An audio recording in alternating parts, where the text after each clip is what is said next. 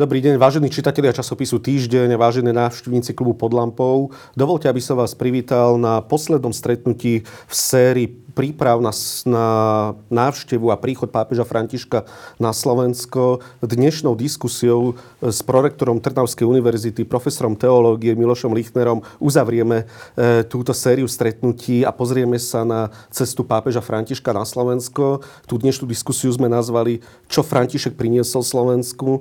E, ja som vám dopredu ani nevedel povedať okruh otázok, lebo som nevedel, čo nám prinesie. Odišiel pred pár desiatkami minút. Dobrý deň, vítam vás medzi nami. Ďakujem veľmi pekne za milé pozvanie. Pán profesor je aj jezuita, je vlastne reholným spolubratom pápeža Františka a je zároveň aj človek, ktorý v poslednej dobe veľmi aktívne aj um, komunikoval verejnosti rôzne kroky, rôzne posolstva pápeža Františka. Sme niekoľko desiatok minút po jeho odlete zo Slovenska tá otázka, ktorú sme si najstojčivo kládli, či už s Marekom Orkom Váchom, e, s e, vašim spolubratom Kyselicom, s Ferkom Mikloškom, alebo aj s mnohými inými kňazmi alebo katolickými lajkmi, s ktorými sme sa tu štúdiu stretli, bola, čo vlastne viedlo pápeža Františka k tomu, aby navštívil Slovensko? Prečo sa rozhodol pre takú malú, relatívne nezaujímavú krajinu v porovnaní s Irakom, kde bol predtým, alebo keď teda vynecháme Maďarsko. Vieme si už na tú otázku dnes odpovedať po tých štyroch dňoch? Čiastočne si vieme odpovedať, teda môžeme najskôr vychádzať z tých tvrdení, ktoré nám zanechal sám Svetý Otec, to znamená v lietadle, keď sa vracal z Iraku s novinármi, keď im hovoril, že ide do Maďarska a keď už je tam, tak prečo nie aj Slovensko, to je jedno prvé. Dôležitá taká informácia. Druhá dôležitá informácia, Svetý Otec potom neskôr aj pripomenul, že rád navštevuje menšie krajiny, ktorým by sa teda mohol venovať. To je druhá taká informácia, s ktorými môžeme pracovať. A potom jednoducho, viete, aj v tej menšej krajine sa častokrát určité gesta asi ľahšie zanechávajú. To je taká už moja vlastná interpretácia, ako povedzme aj v tej veľkej krajine. A keď vo Svetom písme hovoríme o chronose a kairose, o tom klasickom čase, ktorý hovorí, že chronos to je to, že začíname o tretej a kairos to je ten biblický čas spásy, ktorý hovorí, že práve teraz je tá najvhodnejšia chvíľa, tak môžem teraz povedať, že Svetý Otec prichádza v tom kairose, v tom skutočne právom čase, aby nám tu priniesol veľmi silné gestá, veľmi silné slova. Takže už akokoľvek bolo jeho rozhodnutie práve všetky jeho príhovory, ktoré skutočne povzbudili ľudí a to bolo vidno v poslednom čase, ako sa to nabalovalo, ako sociológovia hovoria, ako taká snehová gula, mm. že skutočne tá radosť toho všetkého e, zo svätého Otca z tých jeho slov, ktorými skutočne zmieruje a utvára jednotu, myslím si, že e, poukázal to v tomto našom malom štáte. A čo zase viem od novinárov z iných krajín, tak veľmi také pozitívne svedectvá sú aj na to, ako sa tá príprava stihla za taký extrémne krátky čas, ale zároveň aj za všetky tie jeho prejavy, ktoré boli, ktoré sú skutočne hlboké a skvostné. Ehm, podľa aj katolického týždenníka The Tablet, ale aj iných zahraničných médií e, svoju roholu zohrala aj sympatia voči pani prezidentke a voči tomu pozvaniu, ktoré minulý rok myslím, že mm, pani prezidentka adresovala pri návšteve Vatikánu práve Svetému Otcovi. Mohlo aj práve toto zohrať svoju rolu? Poviem takto, Svetý Otec e, má okolo seba skúsených diplomatov, on sám je veľmi skúsený rečník, diplomaticky ostrilaný. To znamená, že mohlo, ale istotne to nebolo a len toto. To je taká určitá veľká mozaika a toto mohol byť taký malý kamienok do mozaiky, ktorý nás síce môže potešiť, ale myslím si, že vatikánsky diplomati sú príliš skúsení na to, aby vyberali návštevu pápeža podľa toho, či svetému otcu vyhovuje nejaký prezident, uh-huh. alebo nejaká hudba, alebo niečo také. A možno, že mm, si mohli všimnúť, že tu nájdu prijatie aj u prezidentky, ktorá je sekulárnou, ktorá nie je praktizujúcou katoličkou, napriek tomu, že sa hlási k viere, hovorí, Ona sa hlási k viere. Áno. Myslím si, že tých dôvodov, prečo prečo Svetý Otec si vybral to Slovensko, je viacero. Viete, keby sme boli veľkou krajinou, tak by nám to ďalšie veľké krajiny závideli. Uh-huh. Trošku dá sa povedať aj takto. To znamená, že takému malému štátu to istotne nikto nebude závidieť. Ale môžeme povedať aj to, čo niektorí spomenuli komentátori, že máme v Ríme viacero veľmi dobre pôsobiacich kňazov vo Vatikáne, ktorí skutočne veľmi zodpovedne vykonávajú prácu. To znamená, že istotne aj Svetý Otec sa mohol s nimi stretnúť. Keďže je z Argentíny, môžeme predpokladať, ale to sú také naše hypotézy, uh. že mohol spoznať aj niektorých členov uh, Slovákov, ktorí sa vysťahovali do Argentíny, ktorí tam žili. Tá komunita Slovákov v Argentíne bola veľká. Takže to sú všetko také uh, momenty, ktoré v určitom okamihu mohli spôsobiť takéto rozhodnutie, ale skutočne to už by bolo trošku také priveľmi, aby sme veľmi to chceli takto... Tiež to nechcem bulvarizovať, ale mnohé zahraničné médiá to takto formulovalo. Možno sa im to páčila tá predstava predsa len v porovnaní s okolitými prezidentmi vo V4. Naša pani prezidentka trošku vyniká aj vekovo, myslím, aj e, výzorom, ale samozrejme nechcem už ísť ďalej týmto myšlienkovým prúdom, ale v každom prípade zdá sa, že pani prezidentka bola veľmi dojatá zo stretnutia so Svetým Otcom. Opakovane sa spolu stretli aj pri neverejnej mm, tom salóniku na letisku napríklad, ale boli rôzne príležitosti sa spolu aj súkromne rozprávať. Zdalo sa mi dokonca, že pani prezidentka plač, keď, alebo bola veľmi dojatá, keď sa lúčila so Svetým Otcom. Samozrejme, že tá, tá rozlúčka je spojená aj s inou rozlúčkou. Dnes jej zomrel aj jej otec. V každom prípade môžeme povedať, že dnešná návšteva prispela k utuženiu vzťahov medzi Vatikánom a Slovenskou republikou? Mohli by sme to aj takto povedať, ale myslím si dôležitejšie, Svetý Otec je veľmi známy tým, že všade prináša dve také základné slova, dalo by sa povedať zmierenie a jednota. A toto sú dve slova, ktoré potrebuje nielen Slovensko, ale potrebuje asi každý štát v Európe. Vidíme, že tá pandémia veľmi zasiahla krajiny okolo nás aj v tom pozitívnom, pretože veľa toho dobrého sa vyplavilo, veľa dobrých ľudí sa ukázalo, ale vyplavilo to aj také niečo negatívne a práve Svetý Otec e, je nositeľom takýchto týchto dvoch základných slov. A to je veľmi dobré, že práve nám to tu prinieslo, pretože tak ako iné národy, aj my potrebujeme takéto vzájomné zmierenia, takú tú jednotu. A už keď si zoberieme aj nastavenie toho, ako vyzerala pápežská návšteva, čo bolo samé prvé, samotné prvé bolo stretnutie s predstaviteľmi ekumenických katolických cirkví, to znamená aj z protestantských, aj ortodoxných cirkví. A na samom začiatku svätý Otec hneď spomínal jednotu. A ja by som si dovolil, máme, máme svätého Ignáca Antiochijského, ktorý bol skutočne mučeníkom, aj takým prvým z druhého storočia, a ktorý v liste Filadelfčanom o sebe hovorí, ako muž jednoty konal som len to, čo som mal.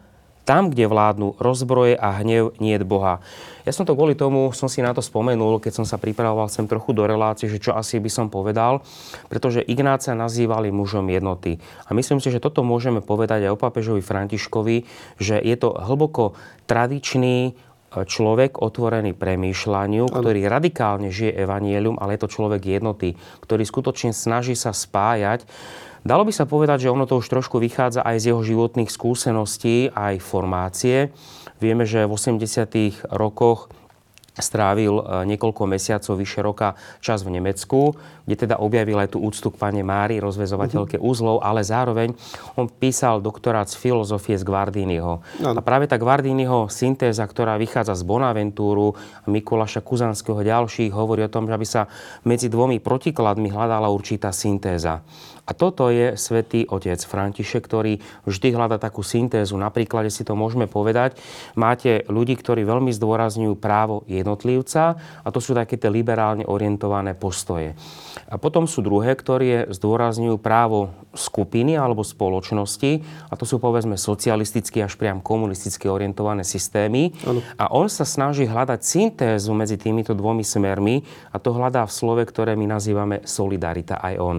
A toto je klasický svätý otec náš František, ktorý skutočne uvedomuje si to, ako to aj mal aj Ignác Antiochisky, že kde je rozbroj, tam chýba Boží pokoj. A na tých gestách, či už voči e, pravoslávnym, ortodoxným, voči židovskej komunite, ale aj ďalšími, aj voči nám, kňazom, to skutočne je to človek pokorný, ktorý prináša zmierenie a jednotu.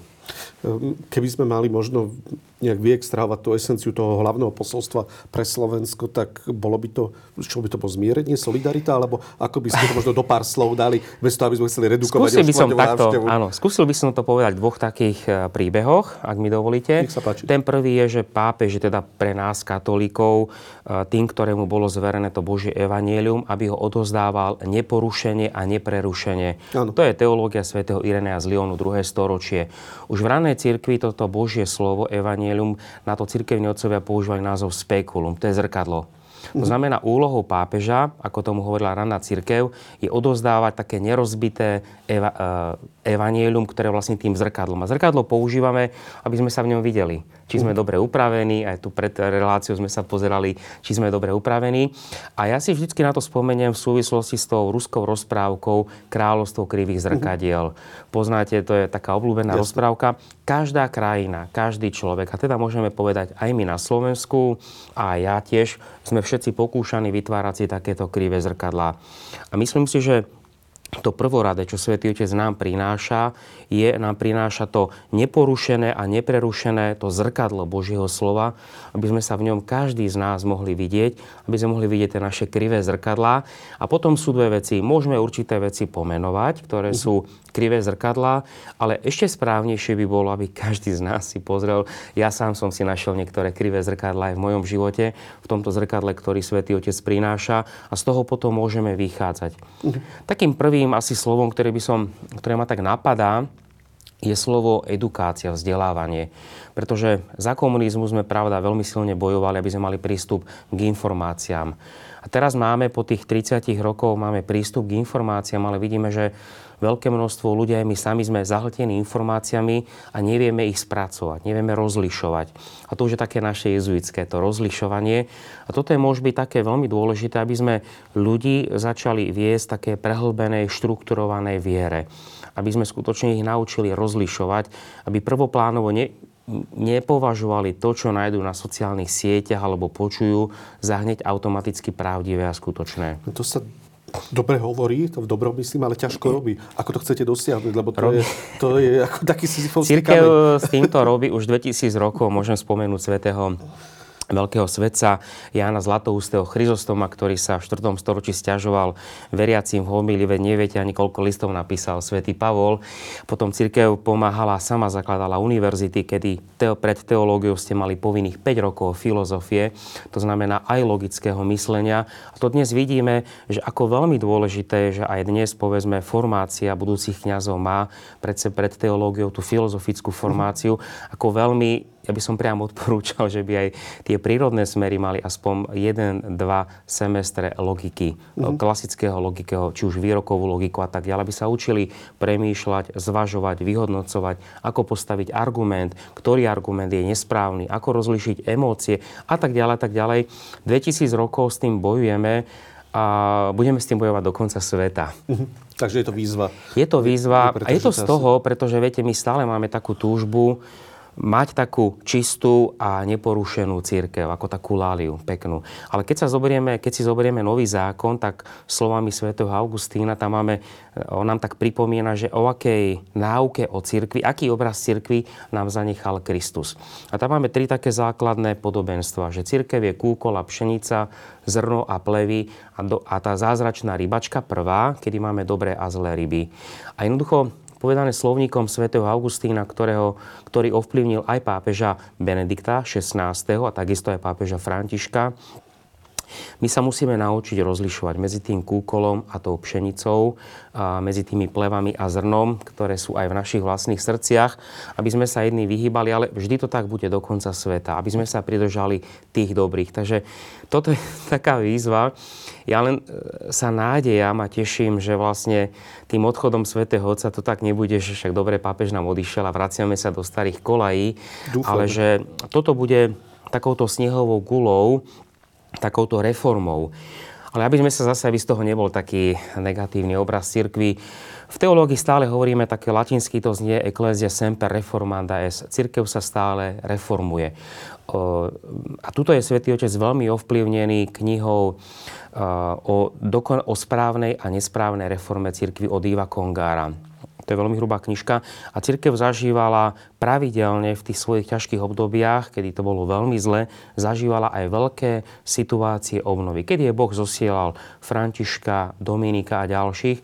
To znamená, církev neustále zažíva a prežíva, prechádza takýmito ťažkými obdobiami, ale zároveň Boh jej zosiela vtedy veľkých ľudí, ktorí jej pomáhajú e, k tej vnútornej obnove. A ja si myslím, že toto je pre celú církev, tu a teraz máme tohto pápeža, ktorý nám prináša a to Božie slovo, ktoré nám hovorí, ako sa ja správam, alebo takto, aby to nebolo také, že o ňom hovoríme, to, čo, všetky jeho gestá a slova nám hovoria o tom, ako by mal vyzerať kresťan tu a teraz v 21. storočí. Ja som keď som počúval ten príhovor, alebo keď som si čítal prepis príhovoru, ktorý hovoril vám duchovným e, v dome svätého Martina, tak ma tam zaujala jedna myšlienka, ja ju prečítam, aby som ho presnejšie citoval. A zdá sa mi dosť tvrdá v podstate. Poviem vám niečo, čo sa stalo pred nejakým časom. Ide o list od biskupa, v ktorom hovorí o nunciovi. Biskup povedal, boli sme 400 rokov pod Turkami a trpeli sme. Potom 50 rokov pod komunistami a trpeli sme.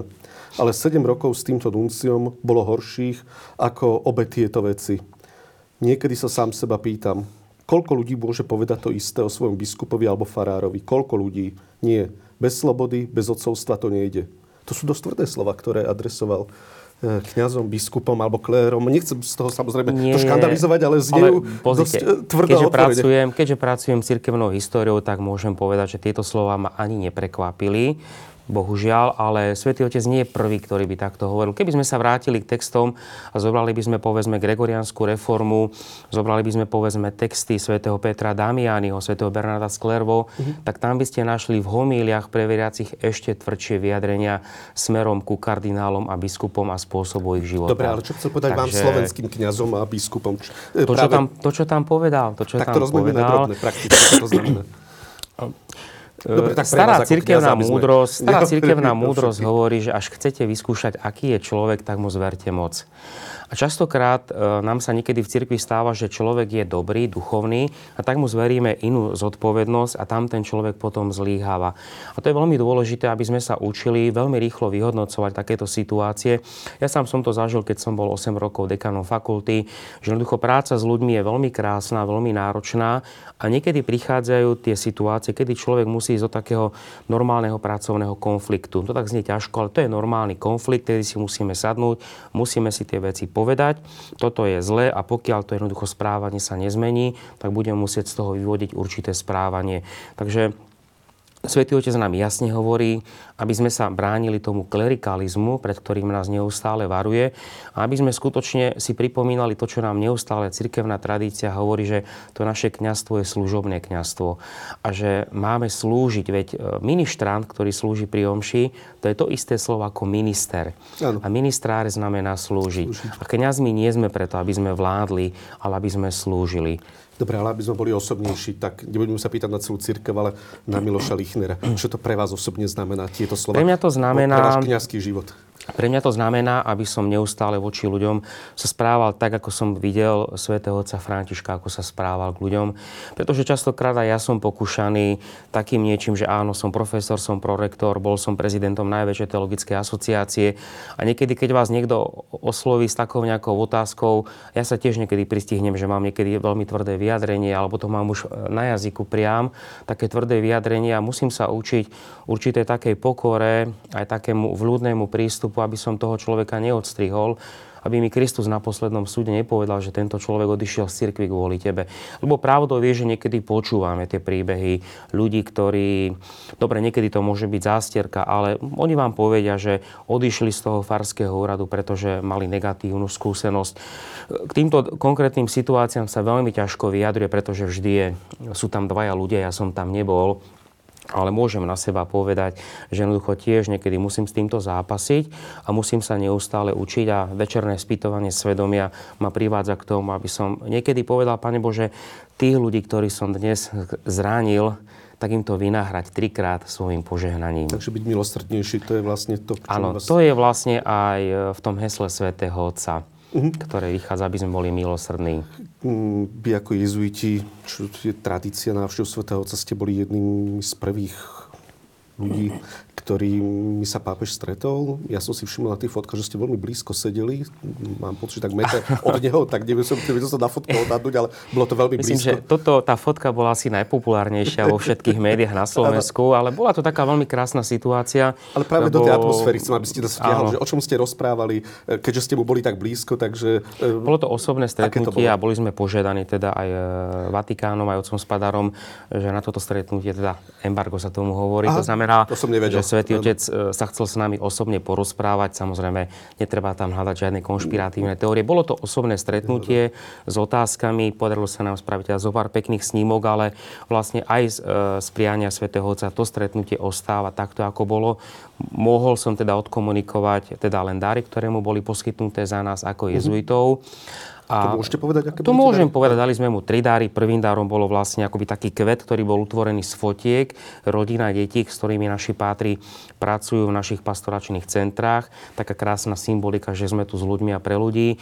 Druhým dárom bol dar, bola knižka pátra Ladislava Čontoša, nášho profesora, uh-huh. kde spracoval 10, teda nie 15, ja som do iných médií omylom povedal, už ma Páter poupravil, takých medailónkov životných príbehov kňazov, jezuitov, ktorí za komunizmu trpeli a písali ako veľkí literárni autory.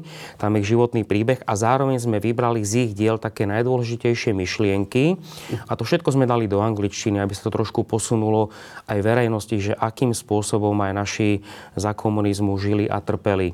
A potom tretiou knižkou bolo vlastne ďalšia časť komentára ku knihe Žalmov, kde viacerí biblisti e, zo slovenských katolických fakult plus protestanti a tieto knihy žalmov vychádzajú aj pod záštitou Ústredného zväzu židovských náboženských mhm. obcí.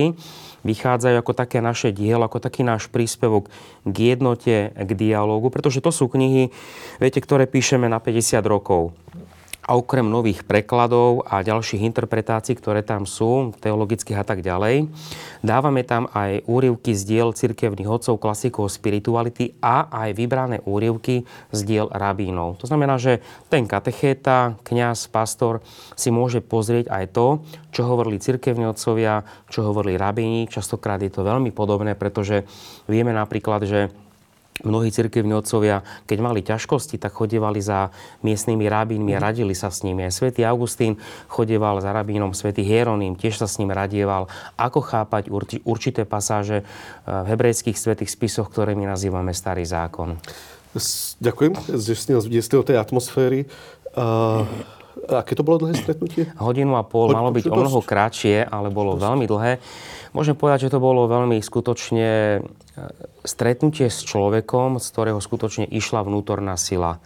Je to človek, ktorý, e, a rád to hovorím, je to skutočne človek plne charizmatický, e, ktorý je radikálne, ktorý radikálne žije evanielium. A to z neho veľmi cítite. Je to človek zároveň ale veľmi pokorný a skromný.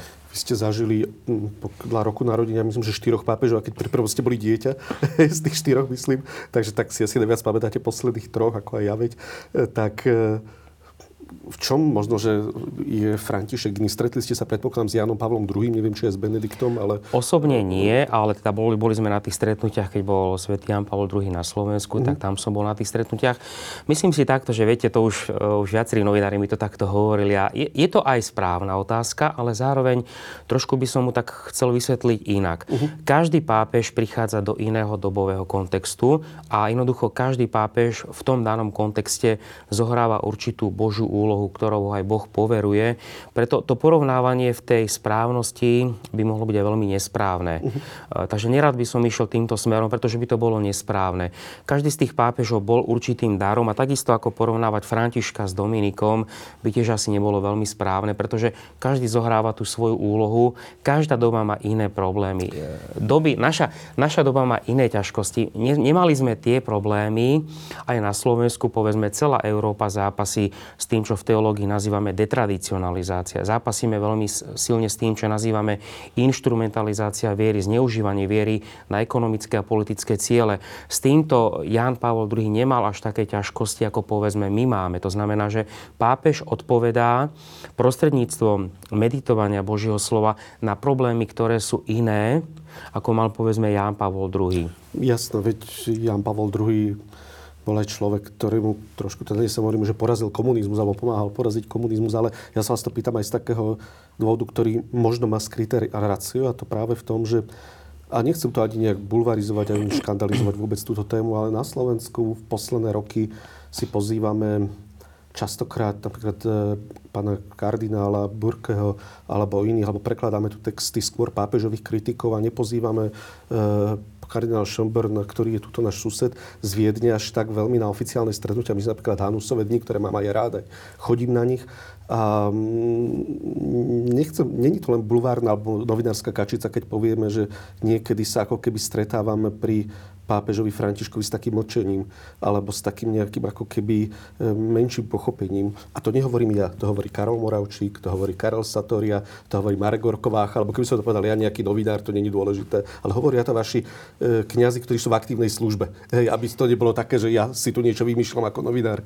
Môžem povedať e, v dvoch veciach. To poprvé, že dnes, pokiaľ sa nemýlim, bol na Sv. Omši kardinál Holerich, ano. ktorý je veľmi blízky Svetému Otcovi a pred dvomi rokmi, keď som otváral ten najväčší európsky kongres v Bratislave, tak práve prišiel otec kardinál Horerich, prišiel a teda bol tu tiež pozvaný, bol na Slovensku, takisto otec arcibiskup Zvolenský, takže oni sa stretli, to len takto na margo toho, že tu boli aj oni. E, viete, každý pápež je trošku ovplyvnený aj tým kontextom a máte to napríklad aj v prípade Jana Pavla II., keď prišiel, povedzme, e, alebo sa stretol s predstaviteľmi e, teológie, ktorú máme v Južnej Amerike, tak spočiatku tam tiež bolo také určité, určité také napätie, dalo by sa povedať, ale ktoré sa potom veľmi krásne spracovalo a vznikli veľmi hlboké priateľstva. Niekedy to skutočne chce čas, aby sa ľudia spoznali, aby aj tie myšlienky pápeža sa k nám dostali. Takže ja by som skôr e, vychádzal z toho, že mali sme tu svätého Otca, máme tu jeho posolstvo, nemôžeme sa už teraz tváriť, že tu nebol a že nám tu tie myšlienky nechal. Takže to, čo bolo v minulosti, ja pevne verím, že tí, ktorí sa na svätého Otca pozerali, môže byť trošku z takého, z takého odstupu boli istotne zasiahnutí jeho osobnou charizmou a pevne verím, že zmenia a menia a zmenia svoj názor. Takže ja by som takto odpovedal. Rozumiem. Svetý Otec zanechal, chcem ho tiež presne citovať, aj niekoľko odkazov, ktoré sú zrejme skôr adresované politikom. Napríklad kríž nie je vlajkou, ktorú je možné mávať, ale čistým zdrojom nového spôsobu života. Som si to ja sám prekladal, tak dúfam, že je to správny preklad. E, komu na Slovensku boli adresované tieto slova? Všade, a nechcem unikať pred otázkou, ale aby sme ju chápali, pretože niektoré veci Svetý Otec opakuje všade. Sú určité problémy, s ktorými zápasí nielen Slovensko, alebo len Maďarsko, ale zápasí s nimi, a zápasia s nimi aj Čechy, aj Nemecko, aj Francúzsko, aj Španielsko. Všade je takéto pokušenie, to, čo máme v Evangeliu, keď zatýkali Krista, Peter vyťahol meč a on mu hovorí, skovaj meč, kto mečom bojuje, mečom zahynie. A tá určitá symbióza štátu a cirkvi je vždy nutná. To sa nedá ale jednoducho e, evanielium sa nemôže ohlasovať mečom a za 2000 rokov cirkev bola niekedy v pokúšaní väčšom a menšom, niekedy mu aj podláhla, ale vždy Boh našťastie zosielal svetcov, ktorí jasne poukazovali na to, že e, tá symbióza do určitej miery musí byť, ale evanelium sa nemôže presadzovať násilím a mečom. A zvlášť svätý Otec ktorý zažil tie ťažké roky v Argentíne, e, toho peronizmu a potom vojenskej chunty a snahy e, týchto diktátorov kúpiť si církev a tých ťažkých situácií, ktoré sú veľmi ťažké, e, zažil to nebezpečie toho instrumentalizmu alebo instrumentalizácie viery a preto neustále, kde môže, neustále varuje pred tým, pozor pred nacionalizmom, pretože láska k vlasti je niečo iné ako nezdravý nacionalizmus, ktorý vybičováva, ktorý najskôr vidí nácio, alebo ten ľud, pred tým, že sme veriaci ľudia. A toto je veľmi nebezpečné. Svetý Otec jasne hovorí, že my nesmieme vidieť druhého človeka ako súpera, my v ňom musíme vidieť priateľa. Svetý Otec je veľmi kritický voči skupinkám v cirkvi, odmieta to, aby sme sa nazývali lavicoví kresťania, alebo progresívni, alebo konzervatívni. On jasne hovorí, alebo prijímaš celé evanielium a žiješ evanielium, alebo ho nežiješ vôbec. A to platí tak pre tých, ktorí sa nazývajú liberáli, tak pre tých konzervatívci. Pretože jednoducho my e, sme v cirkvi a máme žiť evanielium, máme ohlasovať Krista, nie konzervatívne hodnoty, nie liberálne hodnoty. Toto je jeho základné posolstvo a jednoducho mnohé veci, ktoré povedzme napríklad, treba to aj tak povedať, mnohé veci, ktoré komunizmus ponúkal, pôvodne vychádzajú z cirkvy, veď bola to cirkev, ktorá prvá zakladala odbory. To neboli komunisti, to bola katolická církev. To znamená, mnohé veci, ktoré socializmus ponúka, nachádzajú svoje miesto v sociálnej náuke církvy. A my si musíme napríklad uvedomiť, že v 19. storočí sme mali veľké množstvo e, sociálne pôsobiacich dobrých kňazov, ktorí skutočne pomáhali tomu chudobnému človeku. A komunisti potom prišli s tým a tvrdili, že farári nech sú zatvorení v kostole, tam nech rozprávajú, mimo kostola nech nič nerobia. A túto dikciu si otvorili, osvojili aj niektorí veriaci inde, a aj tu na Slovensku. A že však kniaz nie len v kostole sedí, a teda nie mimo kostola, lebo bude z neho sociálny pracovník. Ale to je celé nepochopenie katolickej tradície, zdravej katolickej tradície, pretože Rodný Stark, jeden známy sociológ americký, publikoval niekoľko takých hrubých štúdí, veľmi skrátkoviste, keby som povedal, zdôrazňuje tú základnú myšlienku, ako veľmi napomáhala sociálna angažovanosť kresťanov počas epidémií a ťažkých situácií, keď pomáhali nielen vlastným, ale aj pohanom a ďalším. Že ľudia videli, že títo kresťania zomierali pre nich a pýtali sa ich, že prečo títo ľudia takto sa správajú voči nám, ktorí sme iní. To znamená, že títo ľudia vkladali evanielium do života. A toto je presne to, čo nám Svätý Otec pripomína, čo sme tu aj mali v tom 19. storočí, uh-huh. tie postavy tých e, kňazov, ktorí zakladali povedzme spolky triezlivosti, uh-huh. nedelné školy, kde učili ľudí a tak ďalej. To znamená, že my sme to tu tiež mali a musíme si potom ďalšiu vec uvedomiť, že nemôžeme, a teraz to chcem povedať tak, aby to aj správne bolo pochopené, nemôžeme desatoro Božích prikázaní a celé Božie slovo e, zredukovať na jedno Božie prikázanie. Musíme ho brať v celosti také je aké je. Máme 10 Božích slov, máme blahoslavenstvo ako nadstavbu a my nemôžeme zredukovať a keď chránime život, e, e, počatý život, tak my nemôžeme tam zostať. My musíme chrániť celý život. Takisto pred eutanáziou Jasne. a takisto aj život medzi tým, aby nám mladí neutekali zo Slovenska. Tomu rozumiem. Ehm, mal som dojem, že Svetý Otec tým skôr mieril na ľudí, ako je Lepen, alebo ako je u nás Marian Kotleba, alebo ľudia, alebo mm, talianský populista, teraz mi meno vypadlo. Ehm, každá, každá instrumentalizácia. Ja poznám, bol som o Francúzsku, poznám tieto mená, jasne. Vždy je to tak, viete, keď padol komunizmus, my staršia generácia už sa, ja sa do nej rátam. Na druhý deň ľudia, ktorí, asi to, som to zažil na strednej škole, učitelia, ktorí nadávali na vieru, na druhý deň už mali krížiky, nám ukazovali a tak ďalej. Toto pokušenie tu vždy bude. A preto sa znovu chcem vrátiť k tomu slovu, ktoré som na začiatku našej debaty povedal, to je tá edukácia. Vzdelávanie ľudí, aby mali nielen živú vieru, ale aby mali rozumnú živú vieru. Aby dokázali určité veci odhaliť, aby nepodľahli určitým uh, takýmto klamlivým ťahom ľudí, ktorí ktorí si chcú kúpiť za sladký rohlík. V tomto ste vy jezujete lídrami. Dúfajme, že aj budete. E, jedna téma, ktorá sa veľmi vždy mi ťažko komunikuje, ja ju ani sám neotváram, ani keď tu bol váš spolubrat e, pán docent Kyselica s Františkom Mikloškom, tak som ju na schvál neotvorila, oni ju otvorili sami. Ale v každom prípade sa vás ne, vy nie ste biskup, nie ste nie, v tej pozícii, aby ste sa tomu nejako vyjadrovali, ale možno sa vás opýtam ako kňaza, ako kresťana. Ako majú veriaci rozumieť tomu, že arcibiskup Bezák dneska koncelebroval svetu omšu v Šaštine a že vlastne mali ísť aj do domu Sv. Martina, kde nestihol prísť podľa tých informácií, ktoré máme e, z prezidentského paláca. E, stretol sa so Svetým Otcom aj osobne. Viem od samotného Roberta Bezáka, že najprv, aj to bolo myslím, že zverejnené, mal najprv dokonca Svetý Otec prísť k nemu domov, ale potom sa to zmenilo na návštevu na nunciatúre. To znamená niekoľko takýchto stretnutí prebehlo počas týchto pár dní s tým, že 24. júna bol Robert Bezák dokonca u Svetého Otca. Ten veľmi pokorne musím povedať, že mu dal späť prsten, ktorý mu Robert Bezák poslal po prezidentovi Kiskovi vraj. Tak ako majú možno veriaci rozumieť tomu, že dnes odvolaný arcibiskup Bezák vystupuje s ostatnými biskupmi, dokonca na tej fotke zo Šaštína, síce tam tak na boku, jak taký outsider stal trošku, ale už bol v takej jednej jednote. Myslím, že bol vedľa otca biskupa, z boku stál. Z Bobera, to už bol, nie, nie, nie, taká rozmazaná fotka. Ramela, vedľa otca biskupa Rábeka, Rábeka stál. Rábeka, hej. Tak bol na v prvej boku, rade. V prvej rade, hej. Ale v každom prípade, ako tomu majú veriaci rozumieť? Nepýtam sa na dôvody odvolania ani na jeho rehabilitáciu, ale ako tomu teraz rozumieť, keď sa na to bežný veriaci pozrie, že arcibiskup Bezák Bezák znova koncelebruje hlavnú pontifikálnu svetu omšu v Šaštine spolu s ostatnými spolubratmi biskupmi. Máme teda tie dve stretnutia, ktoré boli na nunciatúre. Predtým, ako som zachytil v médiách, bol teda otec arcibiskup Bezák aj v Ríme sa stretol so Svetým Otcom. A teda... To povedal tu prvýkrát. Áno, áno, to sme to zachytili. A teda bolo to pozvanie. Svetý Otec je, ako som povedal na začiatku, mužom jednoty a snaží sa, pretože skôr ako chcete určité veci napraviť, najskôr musíte napraviť také určité e, putá vzťahov, ktoré sú dôležité. Ja by som to trošku vysvetlil a e, s jedným takým obrazom z čia svätého Augustína. Uh-huh.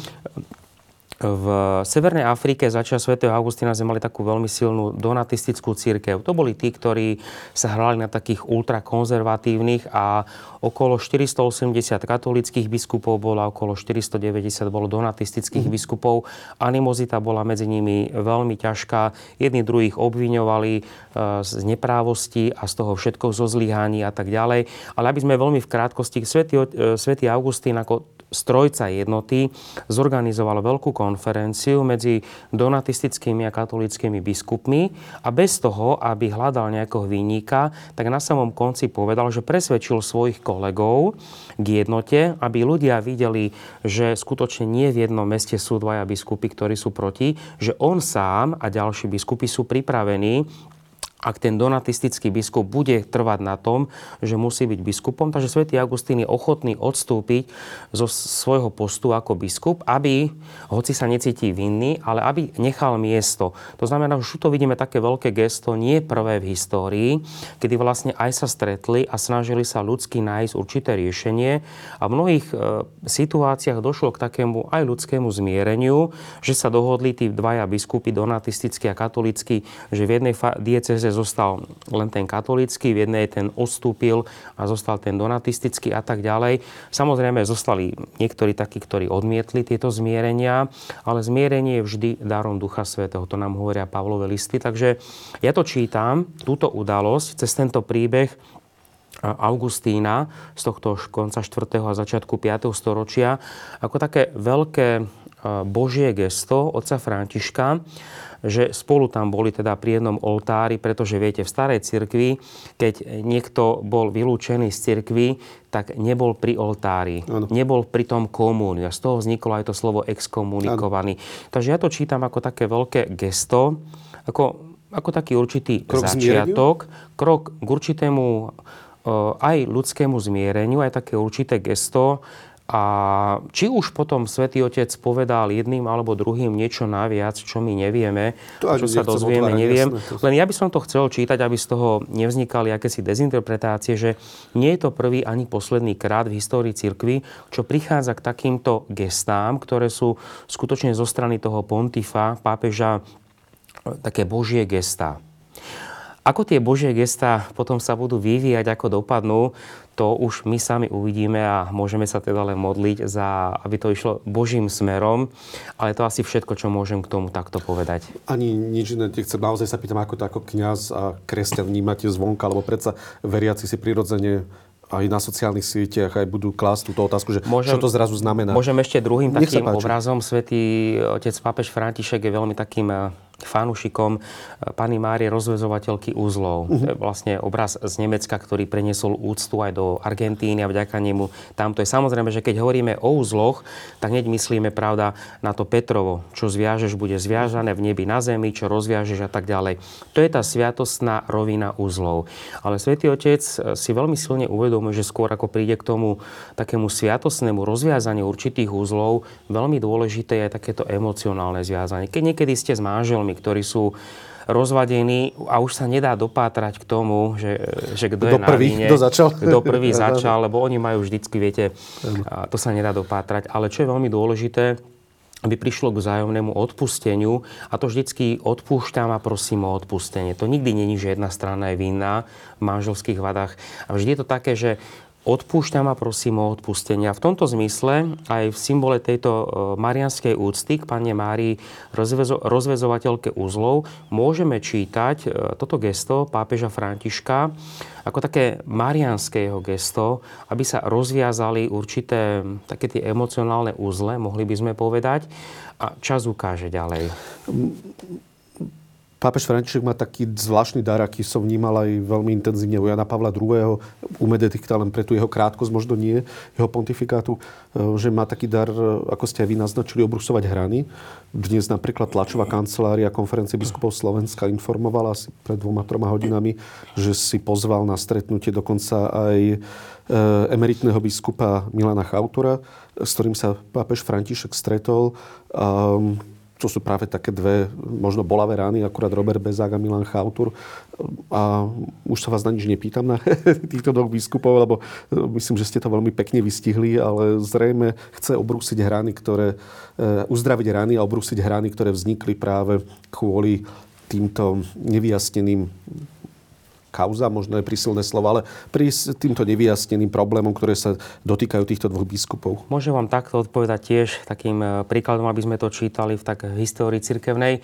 Svetý Augustín pri jednej kríze, ktorá bola takou asi životnou jeho krízou, e, prišlo k určitým napätiam, dezinterpretáciám, tak v jednej kázni hovorí, že viem, čo po, veriacím, viem, čo povedia ľudia, keď to budete počuť, že keď sa to stalo v Augustinovom kláštore, deje sa to aj inde.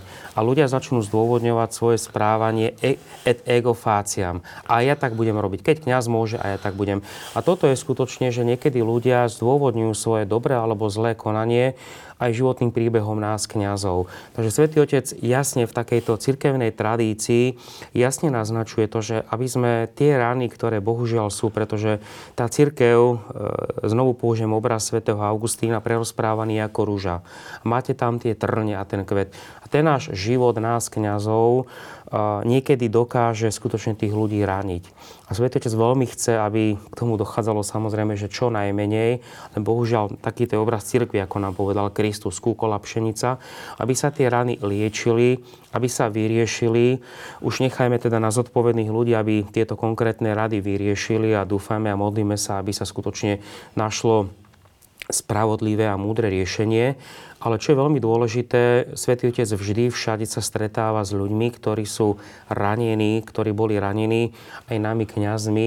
A je to, je to veľmi dobré, pretože a je to múdre, pretože musíme aj my, kňazi, ľudí odprosovať za náš život, ktorý nezodpovedá Evanielu. Takže to je... Ako ja to tak máme svoje Matúš... deti odprosujem zase, takže áno, to. áno, máme to aj v Matúšovom Evangeliu. Svetý Augustín častokrát citoval veriacim, keď hovoril, keď Kristus povedal na Margo farizeov, robte, čo vám prikazujú, ale neberte si životný príklad. Takže ako, to je také veľmi tristné, ale našťastie svätý Augustín hovorí, aby sme sa naučili takému harmonickému pohľadu na církev. A hovorí takto v jednej, pri výklade 99. žálmu. Ty, ktorý hovoríš, že tá církev nemá, trne, nemá trne, ale má len kvet, klameš, pretože tá církev má aj trne. A ty, ktorý hovoríš, že tá církev má len trne, a nič iné, aj ty klameš. Pretože tá církev má aj ten kvet a tým kvetom je Kristus. Uh-huh. My ľudia sme teda. To znamená, jednoducho musíme sa aj my naučiť e, takémuto pohľadu, reálnemu pohľadu na církev, že my nie sme spoločnosťou akýchsi vyvolených svetých ľudí, my sa stávame svetými. To je to, čo cirkevná tradícia vždy hovorila o tej pokračujúcej svetosti, raz svety budeme, jak Pán Boh dá na druhom svete, ale tu stále budeme. A toto je veľmi krásne, že Svetý Otec je veľmi citlivý. Samozrejme, on vychádza aj z tých podnetov, ktoré má. A keďže je to hlboko charizmatický človek, tak snaží sa každej miestnej lokálnej cirkvi priniesť trošku takého závanu Božieho ducha a chce nás všetkých pomknúť k takej hlbokej konverzii, aby sme skutočne dokázali aj hlásať evanielium, ale aby sme sa nebáli aj poprosiť o to odpustenie. Pápež František aj vzhľadom na svoj vek je možno, že je to jeho posledná návšteva, bodaj by to tak nebolo, nechcem byť pesimista, ale bez ohľadu na to, ako to bude, koľko bude žiť, dúfajme, že čo najdlhšie, tak je to zrejme možno aj na niekoľko dekád posledná návšteva pápeža na Slovensku. Možno. Takže posledná otázka na vás je to, čo sme si vlastne zvolili ako tému dnešnej diskusie, čo Slovensku priniesol pápež na tie najbližšie desiatky rokov, kým pravdepodobne, pokiaľ vychádzame z toho rytmu minulých návštev, teda príde znova ďalší pápež k tam na návštevu. Dúfam, že príde ďalší pápež, že viete, ten malý vatikánsky štát, ktorý má okolo 800-900 zamestnancov a tie tlaky, aby tam pápež prišiel, pretože keď sa Vatikán zmenšil, pravda, státov, stratou pápežských štátov, tak vtedy vatikánsky štát alebo pápežský štát stratil skoro 99,9% a zostal na úrovni levového mesta v 8. storočia. To je zhruba necelého 3 čtvrte hektára. Ale zároveň zrástla tá veľká autorita, a ľudia skutočne majú právo požadovať od svätého Otca a od nás kňazov, aby sme nielen ohlasovali to evanilum, aby sme ho aj žili. Ja len teda môžem povedať, to, čo je svätý Otec neustále zdôrazňuje, aj nám na Slovensku, e, poprosí ľudí, aby sa za neho modlili a teda ľudí len chcem poprosiť, aby sa aj za nás ľudí modlili, aby sme skutočne dokázali, pretože e, to evanelium je veľkou aj záťažou, ako hovorievali cirkevní otcovia. Oni veľmi častokrát citovali svätého Pavla Teredme Evangelium.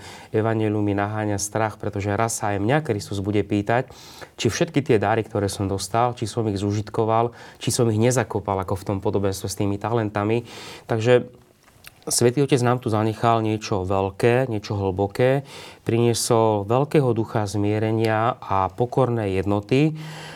Nechal nám tu tie krásne texty, a je teraz na nás, čo s tými budeme robiť. A ja by som skutočne e, bol rád, aby sa našlo čím viac ľudí dobrej vôle a otvoreného srdca, aby sme si dokázali k týmto textom sadnúť a aby sme ich dokázali vložiť e, do praxe, pretože to nám aj hovorí svätý Pavlo v liste Galatianom, láska, ktorá sa prejavuje cez e, viera, ktorá sa prejavuje prostredníctvom lásky a láska sa vkladá do, do skutkov. A skutky samozrejme aj teda voči našim oddeleným bratom, to nie je náš ľudský výkon, to je vždy prejav Božieho milosrdenstva. Takže máme teraz e, svätý Otec prišiel v tom kairotickom čase, skutočne veľmi dôležitom čase pre celú slovenskú spoločnosť. Lebo tá rozdelenosť slovenskej spoločnosti je všade, aj medzi neveriacimi, všade je a takisto aj v iných krajinách. Takže je to asi môže byť taká výzva svätého Otca, aby sme iným krajinám ukázali, že ako on sám nám to povedal aj v tom prvom príhovore na nunciatúre, e, voči oddeleným bratom, že sa môžeme stať takým zárodkom tvorby takej jednoty medzi ľuďmi dobrej vôle. A toto je, myslím si, také veľmi krásne. To je krásny odkaz. My sa s vami nelúčime na dlho, preto už za dva dní Áno, to budete sa stretneme. v inštitúte, teda na podnet Inštitútu Kodrana Adenauera aj spolu s ďalšími troma hostiami, s moderátorkou Marinkou Gálisovou, našou kolegyňou, redaktorkou v diskusii tiež reflektovať trošku zo širšieho ešte um, pohľadu návštevu pápeža Františka. Už možno uplynie aj viac dní, nielen pár desiatok minút od jeho odchodu, tak možno už aj niektoré veci iné sa ukážu, keď sa nám to rozleží v hlave. Viete, toho, čo nám to zanechal Svetý Otec, to, keby sme veľmi chceli, tak by sme tu mohli mať asi 15 relácií. To skutočne. Takže ja som rád, že bude aj tá piatočná relácia. Dúfam, že sme ľudí neunavili, že sa k nám pridajú bude to tradícia otvorená premýšľaniu, takže tam budeme už trošku detálnejšie ďalšie veci, lebo nedá sa skutočne v jednej relácii všetko povedať, tak ja dúfam, že ďalšie témy, ktoré nám ostali, sa k ním budeme môcť vrátiť. Ďakujem veľmi pekne profesorovi Milošovi Lichnerovi, prorektorovi Trnavskej univerzity a teológovi za to, že navštívil, myslím, že prvýkrát e, prvý reláciu krát. týždňa, takže verím, že sa tieto diskusie stanú aj dobrým zvykom. Ďakujem, že ste prišli medzi nás. Ďakujem aj za milé pozvanie.